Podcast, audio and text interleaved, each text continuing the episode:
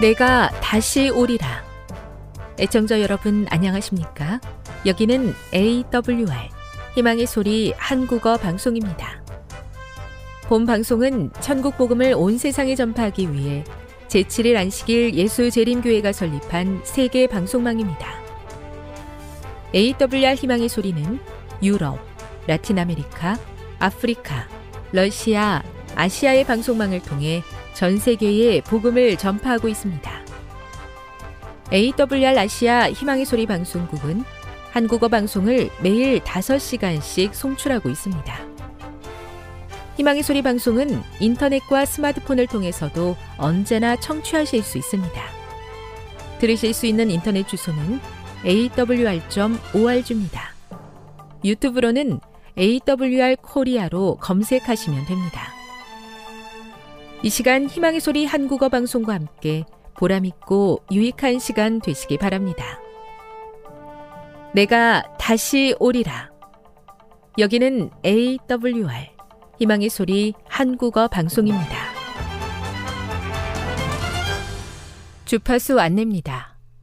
괌에서 송출하는 우리 방송은 한국 표준시로 밤 11시에 9,580kHz로 다음 날 오전 6시에 9,860kHz로 각각 1시간씩 방송하고 있습니다. 우즈베키스탄에서 송출하는 우리 방송은 한국 표준시로 밤 9시에 15,530kHz로 밤 10시에 9,740kHz로 타지키스탄에서는 밤 9시에 15,255kHz로 각각 1시간씩 방송하고 있습니다. 애청자 여러분의 많은 청취 바랍니다.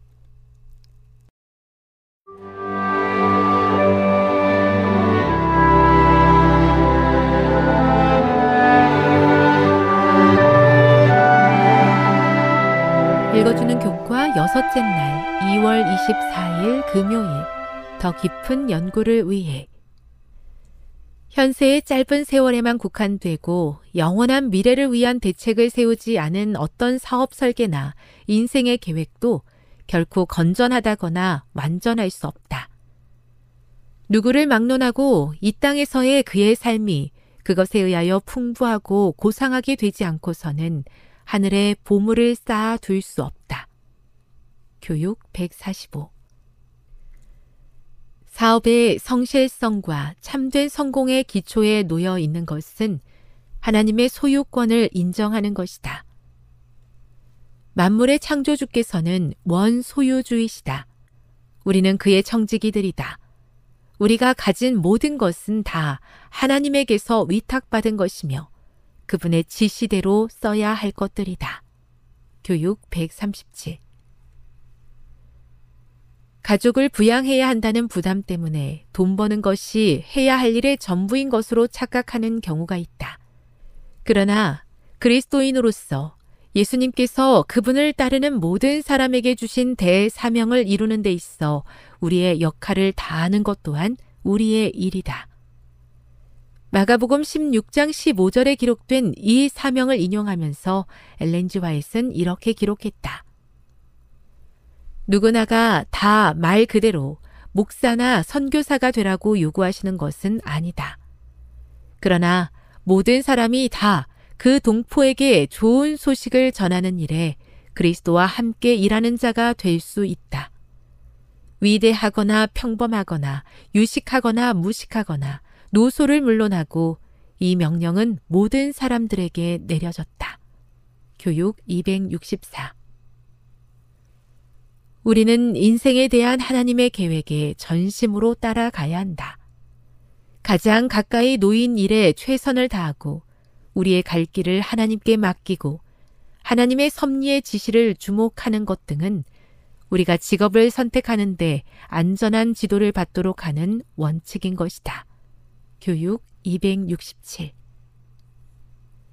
핵심적인 토의를 위해 1. 그리스도인은 성공한 인생을 어떻게 정의하는가?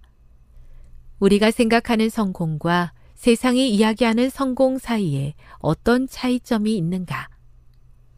침례 요한의 삶을 예로 살펴보라. 악한 여인의 순간적인 기분에 휘둘려 감옥에서 죽어간 그의 삶을 어떻게 평가하는가?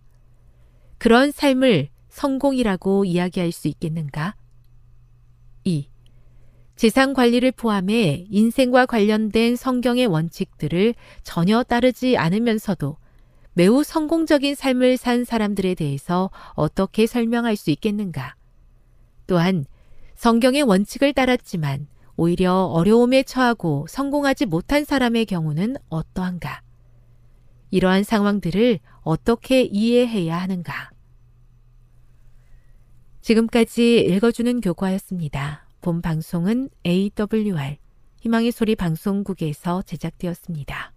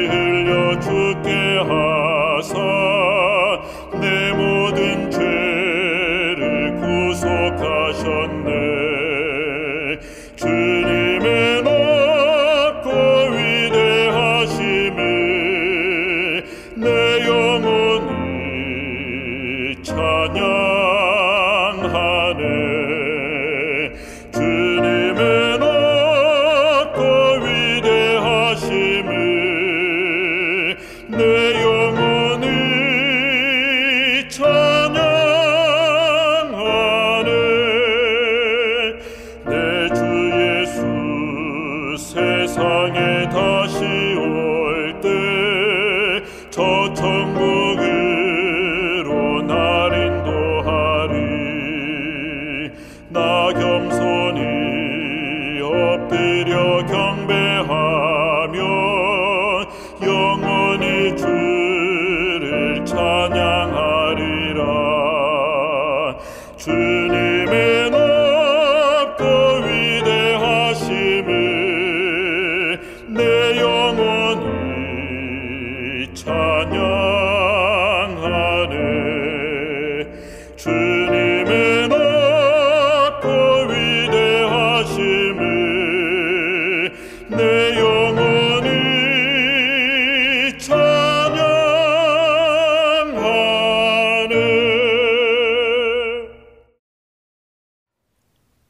이번 기회에 우리는 내 자신을 확정하라 이런 주제로 말씀을 나누고 있습니다. 나는 과연 신앙을 잘하고 있는가?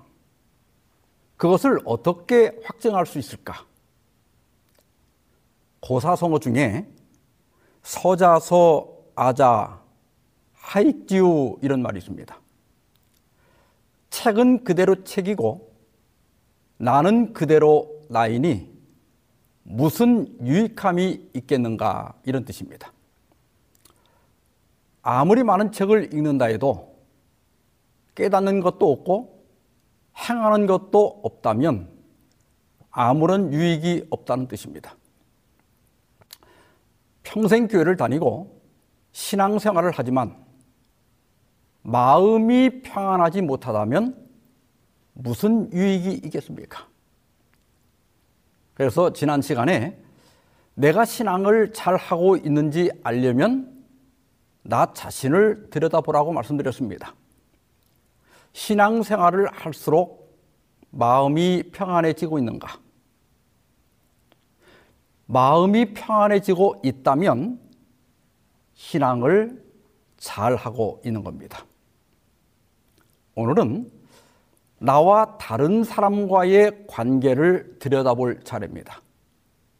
오늘 본문의 말씀은 마태복음 5장 23절 24절의 말씀입니다.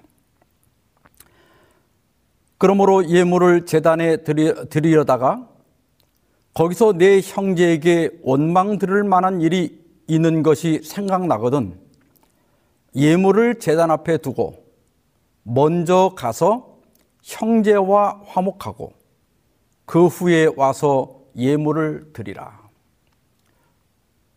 오늘은 이 말씀을 본문으로 해서 먼저 화목하고 예배하라 이런 제목으로 말씀을 드리고자 합니다. 아, 먼저 러시아와 우크라이나 전쟁 이야기를 좀 해야 할 것 같습니다. 우리는 예언의 백성으로서 세계 정세도 어느 정도 알고 있어야 하기 때문입니다.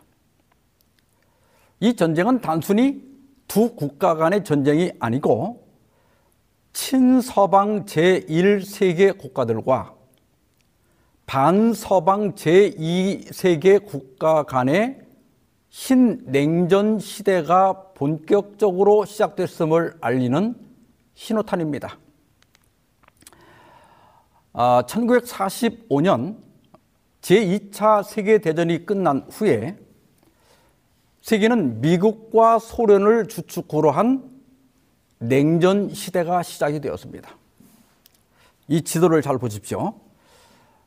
아, 당시 세계는 파랑색으로 표시된 미국과 서유럽을 중심으로 한 제1세계와 빨강색으로 표시된 소련과 공산권 중심의 제2세계 그리고 초록색으로 표시된 미소 어느 쪽에도 속하지 않은 비동맹주의의 제3세계로 나눠졌습니다.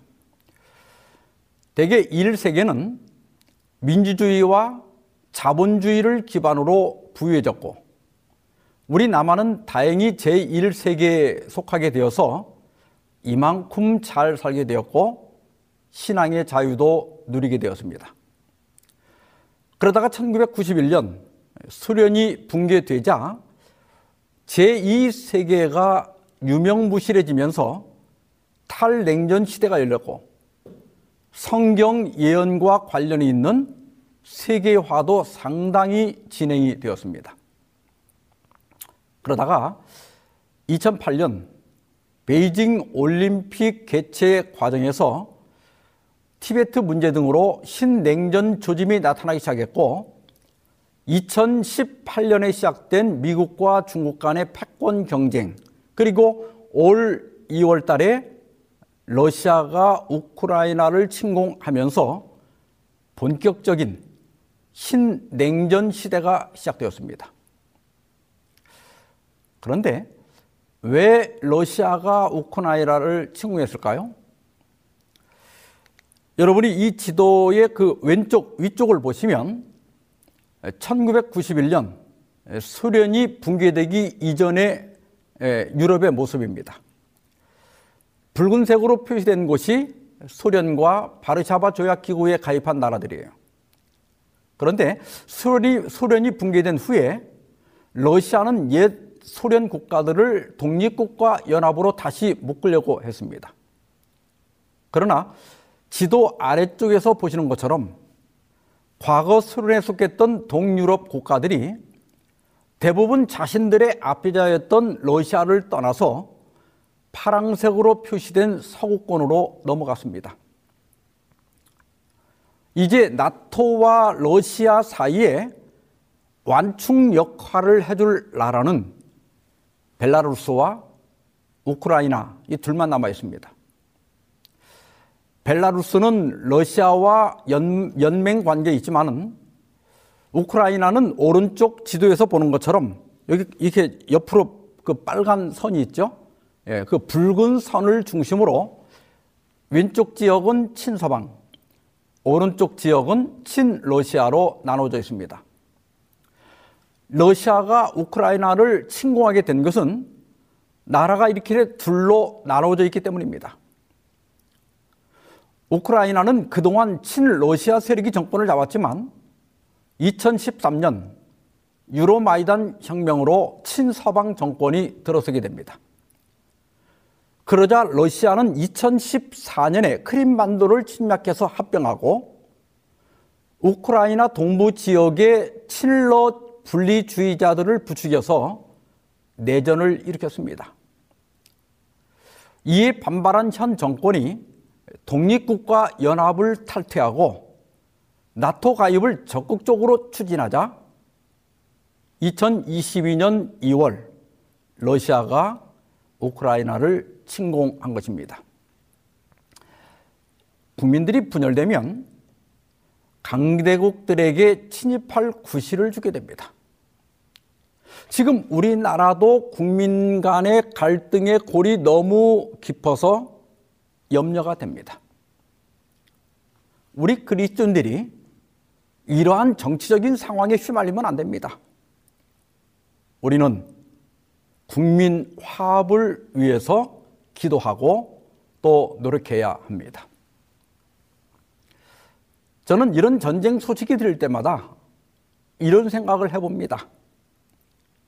그냥 지금 이대로 그냥 여기서 서로 인정하고 그냥 자기 나라에서 싸우지 말고 좀 평화롭게 살면 안 되나 그런 생각을 자주 해봅니다. 여러분 좀 안 싸우고 살면 얼마나 좋아요. 그런데 아마 그런 날이 안 올 겁니다. 이 지구가 망해서 다 같이 죽을 때까지 사람들은 싸울 겁니다. 그래서 그리스 철학자 플라톤은 죽은 자만이 전쟁의 끝을 본다고 하였습니다. 여러분, 그래서요, 반드시 하나님의 나라가 와야 합니다. 그때 가서야 우리는 전쟁이 전혀 없는 나라에서 서로 싸우는 일 없이 살게 될 것입니다. 오늘 본문은 하나님께 예물을 드리다가 내 형제에게 원망 들을 일이 생각나면 먼저 가서 형제와 화목하고 그 후에 와서 예물을 드리라고 하였습니다.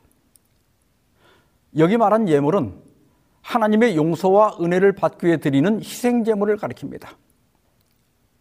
희생 제물을 드리는 일은 예배에서 가장 거룩하고 중요한 행위였습니다. 그러나 예수님은 우선순위가 있다고 말씀하셨어요.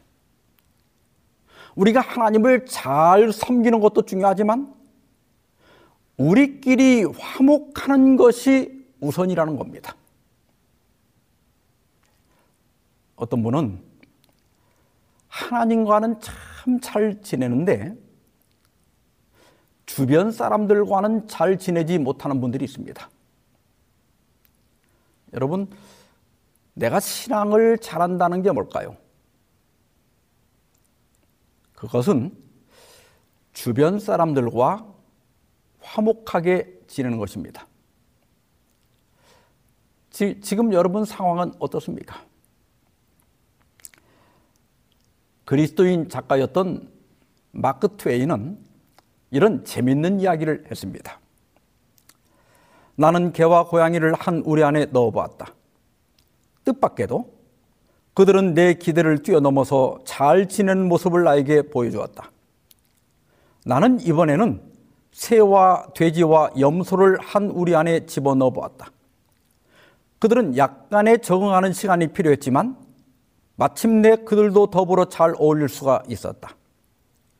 나는 이번에는 장로교인과 감리교인과 침례교인을 한 우리 안에 함께 있도록 했다.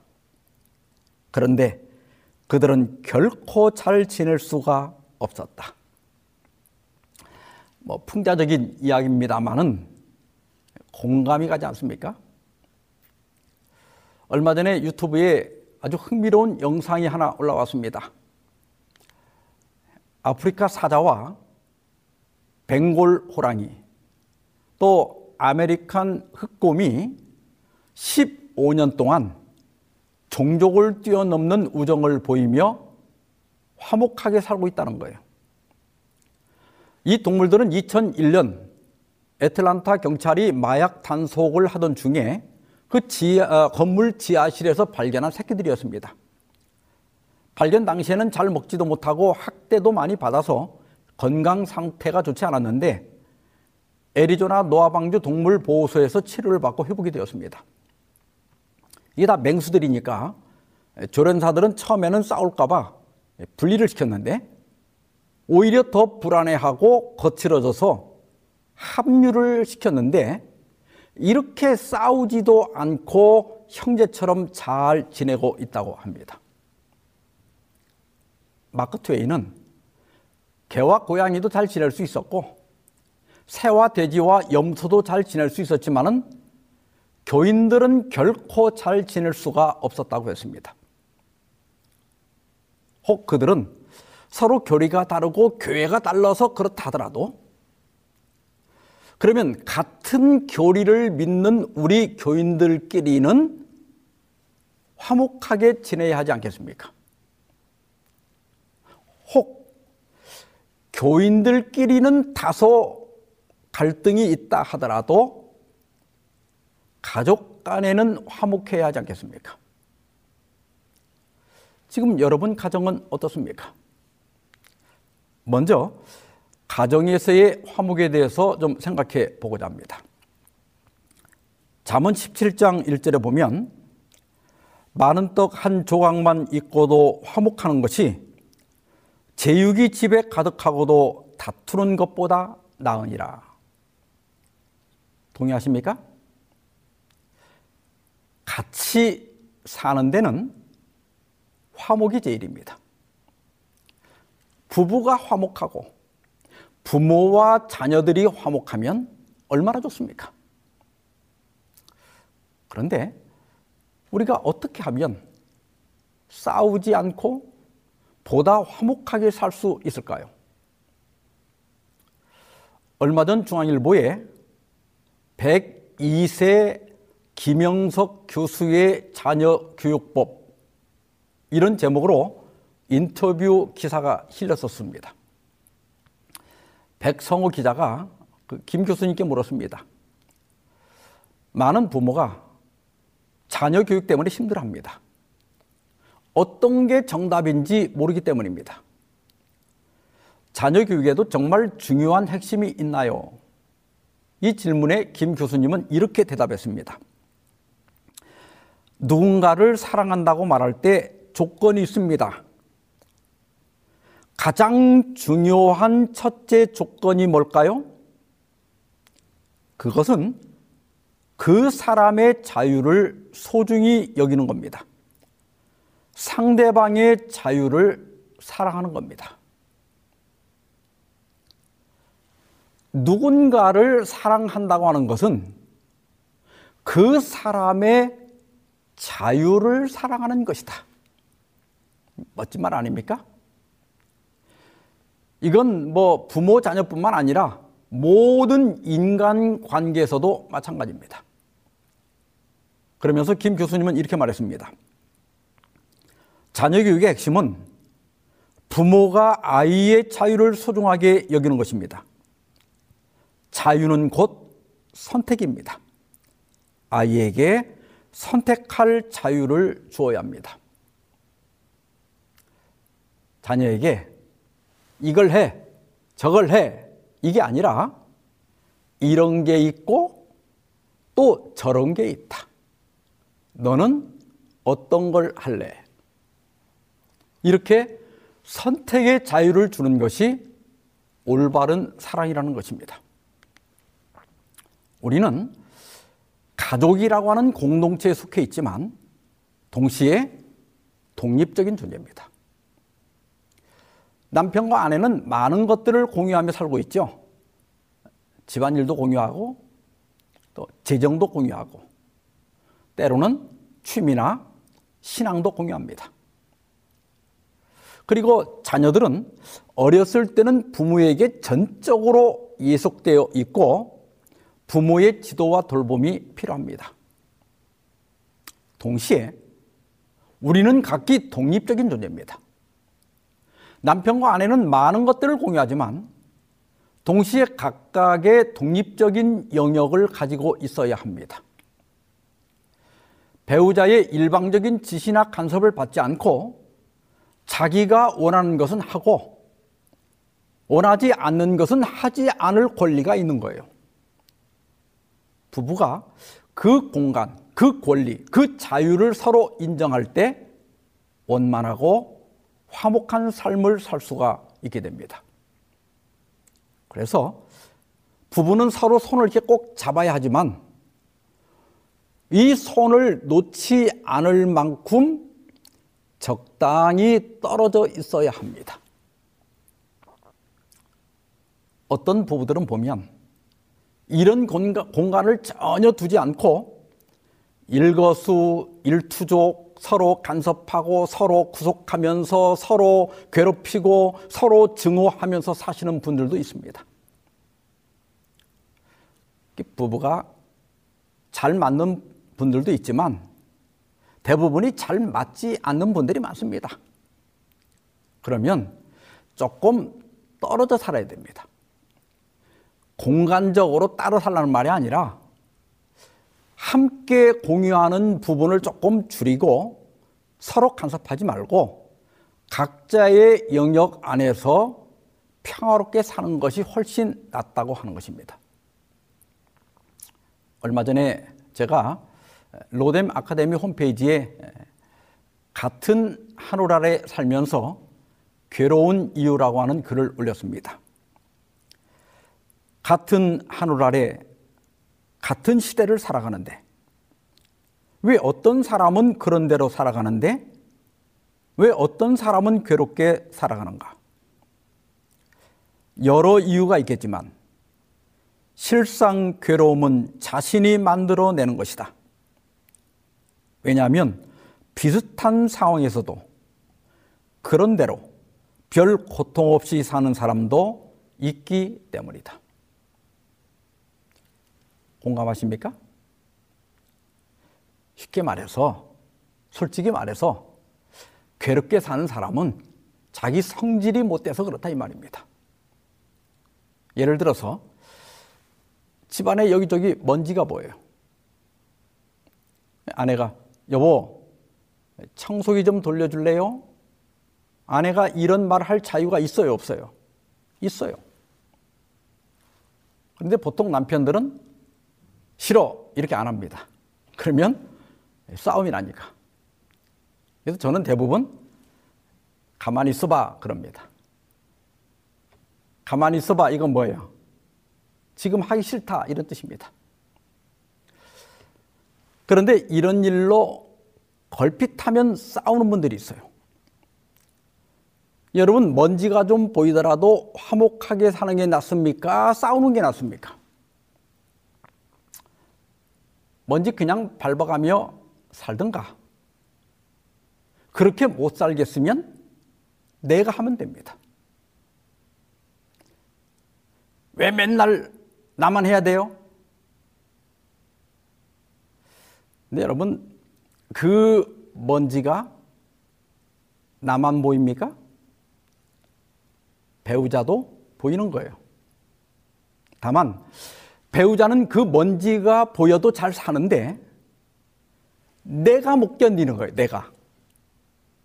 그래서 괴로움은 자신이 만들어낸다. 그 뜻입니다. 우리가 화목하게 살려면 상대의 자유를 존중해야 합니다. 상대가 싫다면 그냥 살든가, 내가 하든가 하면 싸울 일이 없어집니다. 몇 달 전에 장모님이 노안으로 입원하셔서 집사람이 병간호를 하러 갔습니다. 저는 뭐 며칠 있다가 올 줄 알았어요. 근데 그날 밤에 전화가 왔습니다. 코로나 때문에 간병인을 구할 때까지 병원에서 나갈 수가 없으니 혼자 잘 견뎌 보라는 겁니다. 저는 뭐 혼자 지나는데 그 익숙한 사람이기 때문에 뭐 별 문제가 없었습니다. 집사람이 뭐 있으나 없으나 아침에는 연구실에 출근하고 저녁에는 퇴근하고 뭐 사는 건 똑같았어요. 그런데 저녁을 먹고 이렇게 서재에 앉아 있는데 집사람이 없으니까 조금 이상한 거예요. 뭐 집사람이 있어도 저녁 먹고 나면 대부분 서재에 들어가 있기 때문에 있으나 없으나 마찬가지인데 이상하게 안방에 아내가 없으니까 일이 손에 잘 잡히지 않는 거예요. 그래서 깨달은 게 있습니다. 집안 어딘가에 사람이 있는 거하고 없는 거하고 다르구나. 두어 달 후에 집사람이 돌아왔습니다. 그 다음날 점심을 먹으면서 아, 내가 서재 있을 때 안방에 당신이 있는 거하고 없는 거하고 다릅디다. 그래서 앞으로 일요일에는 연구실에 안 가고 집에 있기로 했어. 그랬어요. 그러니까 집사람이 아주 반색을 하면서 그래요? 기대가 되네. 그러는 겁니다. 그래서 제가 깜짝 놀라가지고 아니 기대는 무슨 기대? 그냥 집에 있겠다는 건데. 그러자 아주 실망한 표정으로 그냥 연구실 가세요. 당신 집에 있어 봐야 귀찮기만 해요. 그러는 겁니다. 저는 집 안에 있는 걸 좋아하는데 저희 집 사람은 밖에 나가, 나가는 걸 참 좋아합니다. 집에 있으면 저는 참 편하고 좋은데 집 사람은 심심해하고 밖에 나가면 집 사람은 즐겁고 신이 나는데 나는 뭐 별로 재미가 없고 시간이 아까운 생각만 들어요. 이렇게 성격이 반대되는 분들 많죠? 그렇기 때문에 부부가 자기 입장만 생각하고 자기 주장만 하면 화목할 수가 없습니다. 여러분, 진정한 사랑이라고 하는 것이 무엇입니까? 나는 집에 있고 싶은데 아내가 나가고 싶어 하면 따라가 주는 것이 사랑이에요. 아내도 마찬가지죠. 나는 등산을 가고 싶은데 남편이 싫어하면 혼자 갔다 와도 괜찮은 것이 사랑입니다. 상대방의 자유를 사랑하는 거예요. 저희는 실제 이렇게 사는데 이런 일로 싸우는 일은 별로 없습니다. 여러분, 이 세상, 우리가 뭐 몇백 년을 살 것도 아니고, 살면 얼마나 산다고. 이런 사소한 일로 싸우고, 속상해하고, 미워하면서 살겠습니까? 짧은 인생. 그런 걸로 감정을 소모하며 살기에는 이 세월이 너무 아깝지 않습니까? 가급적 상대방의 자유를 사랑하면서 화목하게 지내기 바랍니다. 에베소 5장 28절에 이와 같이 남편들도 자기 아내 사랑하기를 자기 자신과 같이 할지니 자기 아내를 사랑하는 자는 자기를 사랑하는 것이라 그랬습니다. 여기 예수께서 진정한 사랑의 원칙을 제시하셨습니다. 아내에게 잘해주는 것이 곧 나에게 잘해주는 것이다. 주석에 보면 남편이 아내의 복리를 증진하면 자신의 복리도 증진되는데 이런 그들이 밀접하게 결합되어 있을 뿐 아니라 남편이 아내에게 가져다 준 행복을 아내도 남편에게 나눠주기 때문이다. 친절은 친절을 낳는다 그랬습니다. 여기 그 왼쪽 그림에 있는 것처럼 아내에게 우산을 씌워주면 아내만 비를 안 맞는 게 아니라 나도 비를 맞지 않죠. 아내를 행복하게 해주면 그 아내도 나를 행복하게 해주게 되어 있습니다.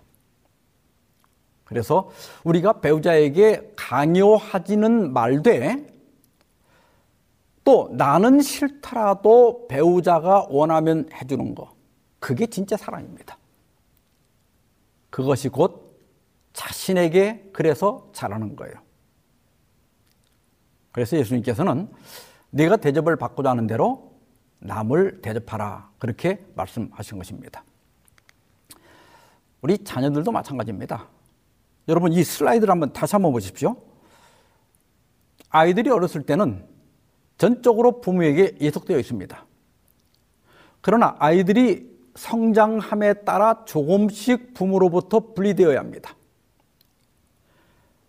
자녀가 성인이 되고 심지어 결혼까지 했는데도 부모가 놓아주지 않거나 혹은 자녀가 그 부모 품을 벗어나지 못하면 그 가정에 문제가 생깁니다.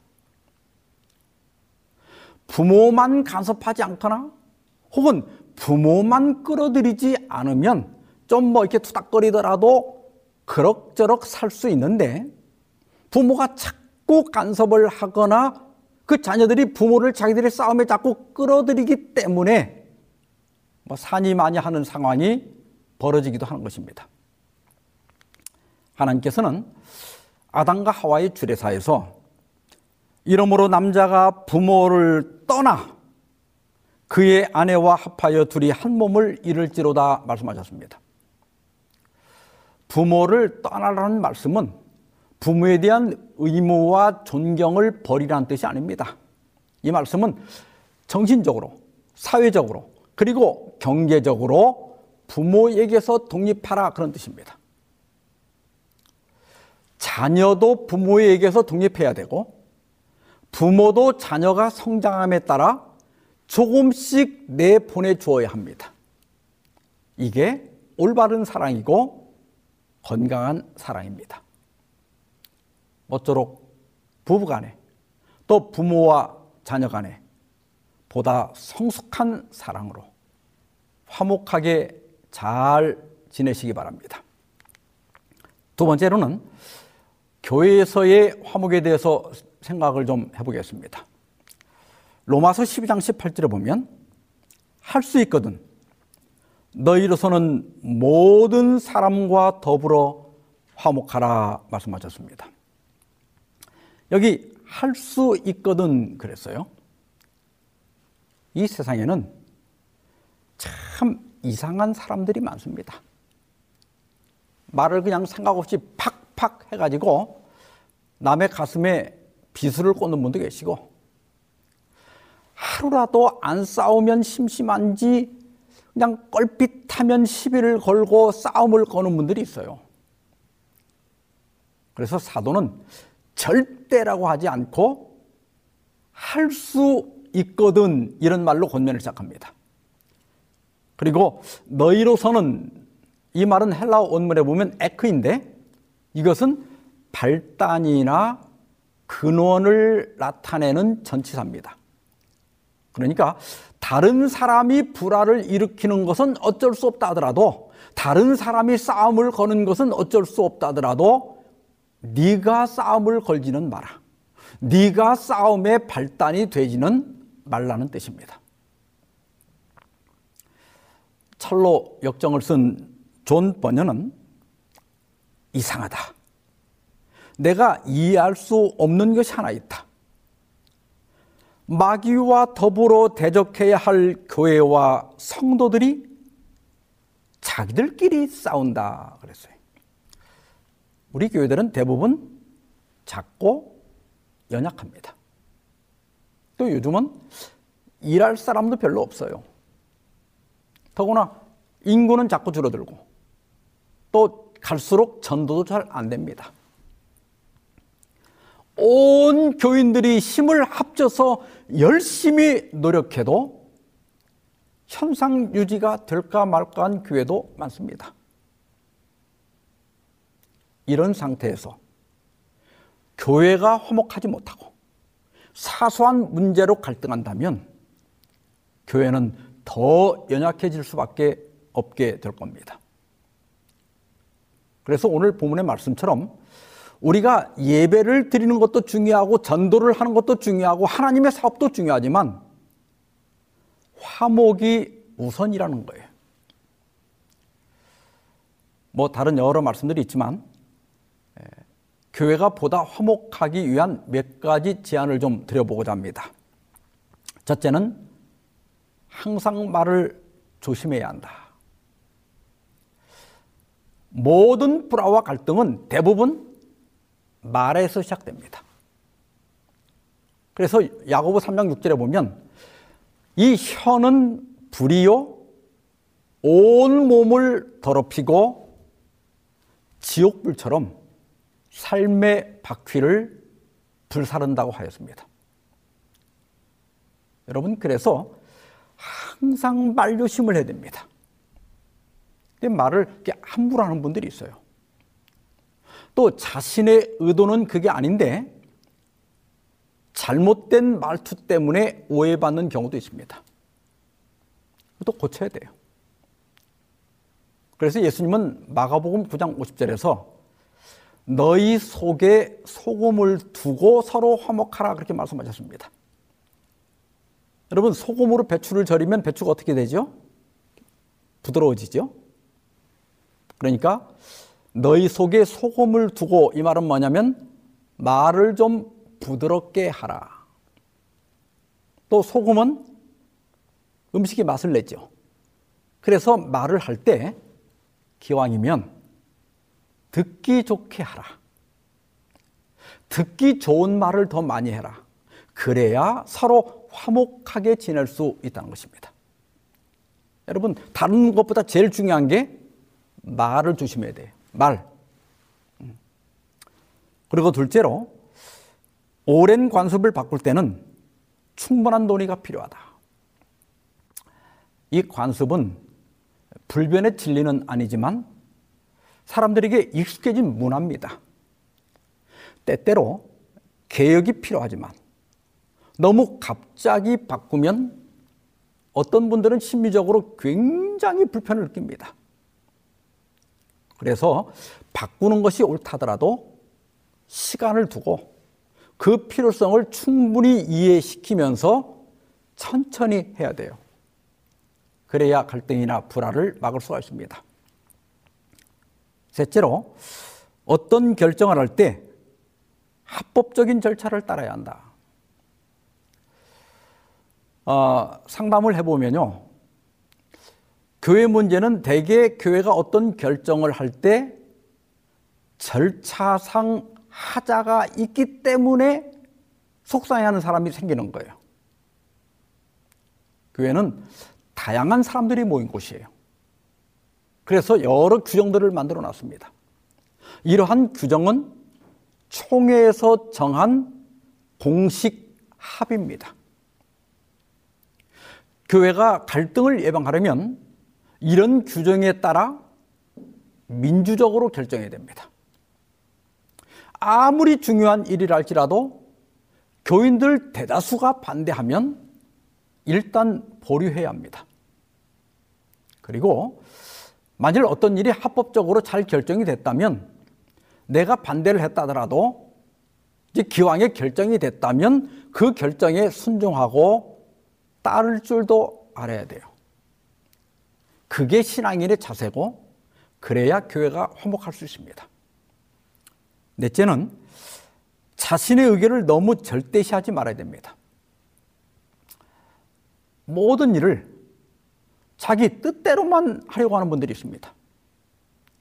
대개 원칙을 많이 내세우지만 더 큰 원칙은 화목이고 또 순종하는 것입니다. 진리가 아니고 구원과 직접 관계, 관계된 것이 아니라면 많은 사람들이 원하는 대로 그 결정을 따라가도 괜찮습니다. 그리고 다른 사람과 이렇게 대화를 할 때, 그리고 뭐 직원회나 이런 것들을 할 때, 자기 주장만 하면서 다른 사람의 말을 거침없이 반박하는 분들이 있어요. 그런 경우를 당해보면, 아니, 막 숨이 탁 막혀요. 정말 무례한 분들이 있는데, 그 본인은 그게 자기 습관이기 때문에 이게 잘못이라는 생각을 전혀 안 합니다. 다른 사람이 어떤 말을 할 때 나하고 생각이 좀 다르더라도 예, 그렇게 생각할 수도 있겠네요. 아, 그것도 참 좋은 의견입니다. 이렇게 하고 그런데 제 생각은 이렇습니다. 하면서 아까 말한 대로 좀 말에다 소금을 좀 쳐가지고 부드럽게 또 듣기 좋게 그렇게 말하는 습관을 길러야 됩니다. 그래야 보다 더 화목할 수 있습니다. 다섯째로 문제는 파헤치지 말고 줄이는 방향으로 정리한다. 이 말은 전에 제가 다른 설교에서도 한 것 같은데요. 문제가 생기고 갈등이 생겼을 때 그걸 따지고 또 뭐 막 파헤치고 까발리고 이렇게 하면요. 이 문제가 점점 점 더, 더 커지고 교회에는 큰 손실이 오게 됩니다. 가급적 갈등을 줄이고 수습하는 방향으로 일을 처리해야 됩니다. 왜냐하면 이 교회는 처벌하는 곳이 아니라 사람을 구원하고 회복하는 곳이기 때문입니다. 이 다섯 가지 원칙을 잘 기억하고 실천하면 보다 화목한 교회가 되리라고 생각합니다. 그리고 화목과 관련해서 한 가지 더 우리가 생각할 것은 데살로니가 전서 5장 12절 13절입니다. 형제들아 우리가 너에게 구하노니 너희 가운데서 수고하고 주 안에서 너희를 다스리며 권하는 자, 자들을 너희가 알고 그들의 역사로 말미암아 사랑 안에서 가장 귀히 여기며 너희끼리 화목하라. 바울은 교회를 개척할 때마다 각 교회 장로들을 세웠습니다. 그런데 그들이 모두 다 지도자로서 충분한 자질이 있었기 때문에 선택된 것이 아니었어요. 어쩔 수 없이 필요에 의해서 선택된 사람들도 있었습니다. 그러다 보니 합당한 인정을 받지 못했던 것 같습니다. 바울은 그들의 부족을 변명하지는 않습니다. 다만 그들이 맡은 일, 즉 수고하고 다스리고 권고하는 일들을 알고 그랬어요. 이 알고라는 말은 인정하고 이 말이에요. 사람은 좀 부족하다 할지라도 그들이 맡은 직분과 그 역할은 인정하라. 그리고 그들의 역사로 말미암아 그랬어요. 이 말은 그들의 일 때문에 그런 뜻입니다. 그 사람은 좀 부족하더라도 그들이 맡은 직분과 역할 때문에 사랑 안에서 지도자들을 가장 귀히 여기며 너희끼리 좀 화목하라 그런 말입니다. 사도행적 261페이지, 262페이지 보면 교회는 정당하게 조직되었으며 목사들과 집사들로서 일할 직원들이 임명되었다. 그러나 완고하고 성급한 사람들이 있어서 교회에서 권위 있는 직분을 맡은 이들에게 복종하기를 거절하였다. 그들은 개인의 판단에 걸릴 뿐 아니라 그들의 견해를 공공연히 교회에게 강요하는 권리를 주장하였다. 이것을 보고 바울은 교회에서 권위 있는 직분을 맡도록 택함을 받은 이들에게 마땅히 돌려야 할 존경과 복종에 대하여 데살로니카 사람들의 주의를 환기시켰다. 어떤 분들은 어떤 지도자하고도 잘 지내고 잘 협력하는 분들이 있어요. 근데 어떤 분들은 어떤 지도자라도 적대시하고 잘 다투는 분들이 있습니다. 나름대로 뭐 어떤 이유가 있겠지만 그럼에도 불구하고 그들이 맡은 직분 때문에 지도자들을 존경하고 복종해야 합니다. 그래야 교회가 화목할 수 있고 교회가 화목해야 일도 되고 교회도 부흥할 수 있습니다.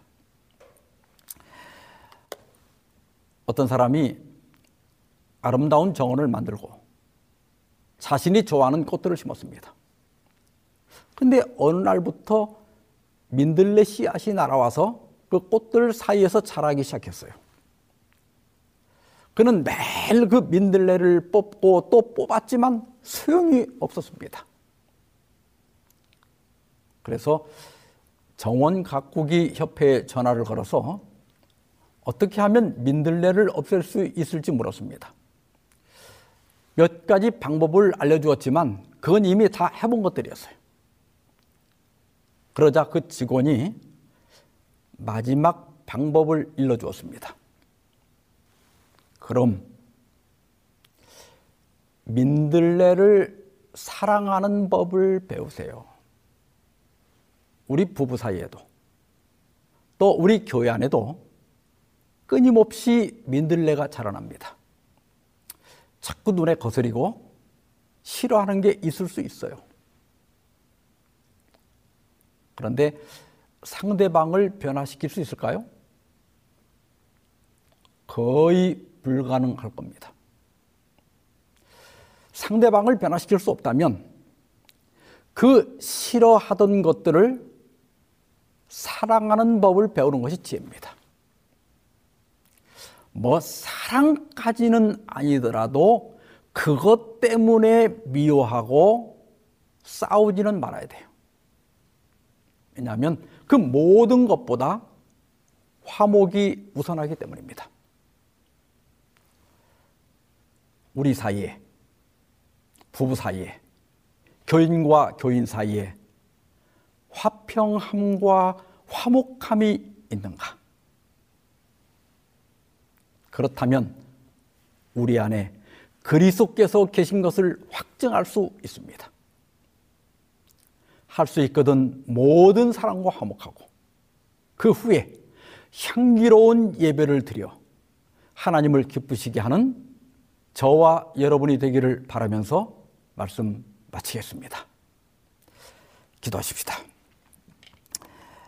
자비로운 주님, 오늘 화목의 중요함을 가르쳐 주시고 또 깨우쳐 주셔서 감사합니다.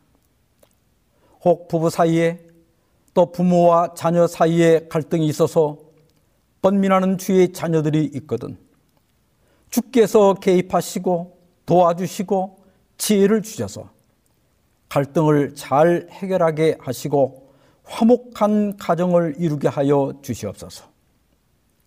사랑하는 주님, 우리 연약한 교회를 기억해 주시옵소서.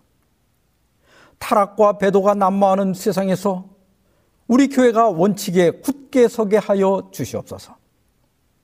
또한 우리에게 너그러운 마음을 주셔서 사소한 일로 다투지 않게 하시고 그리스도의 사랑으로 서로 용납하며 화목하고 또 주를 예배하고 우리가 함께 주의 사업을 위해 헌신하게 하여 주시옵소서. 이 모든 말씀을 예수 그리스도의 이름으로 기도하옵나이다. 아멘.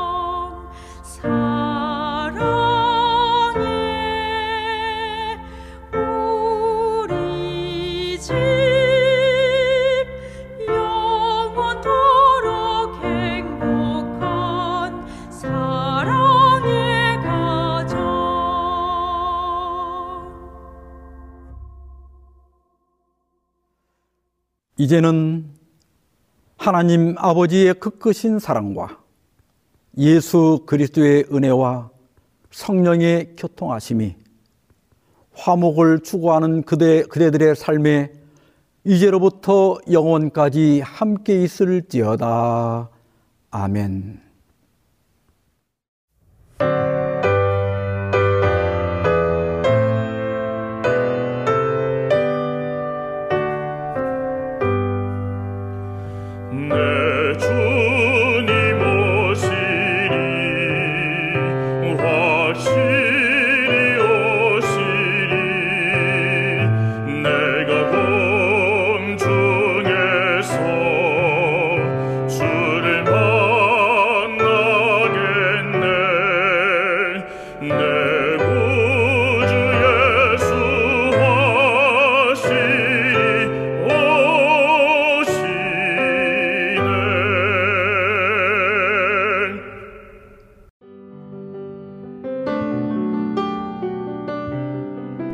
행복한 시간 되셨습니까? 지금까지 여러분께서는 AWR 희망의 소리 한국어 방송을 청취하셨습니다. 방송을 청취하시고 문의를 원하시는 분은 우편번호 02461 대한민국 서울시 동대문구 이문로 1길 11 희망의 소리 방송부 앞으로 편지나 엽서를 보내주시거나 지역번호 02-3299-5296에서 8번으로 전화 주시기 바랍니다. 지금까지 함께 해주신 애청자 여러분들께 감사드립니다. 애청자 여러분, 다음 이 시간까지 하나님 안에서 늘 평안하십시오. 감사합니다. 내가 다시 오리라. 여기는 AWR 희망의 소리 한국어 방송입니다.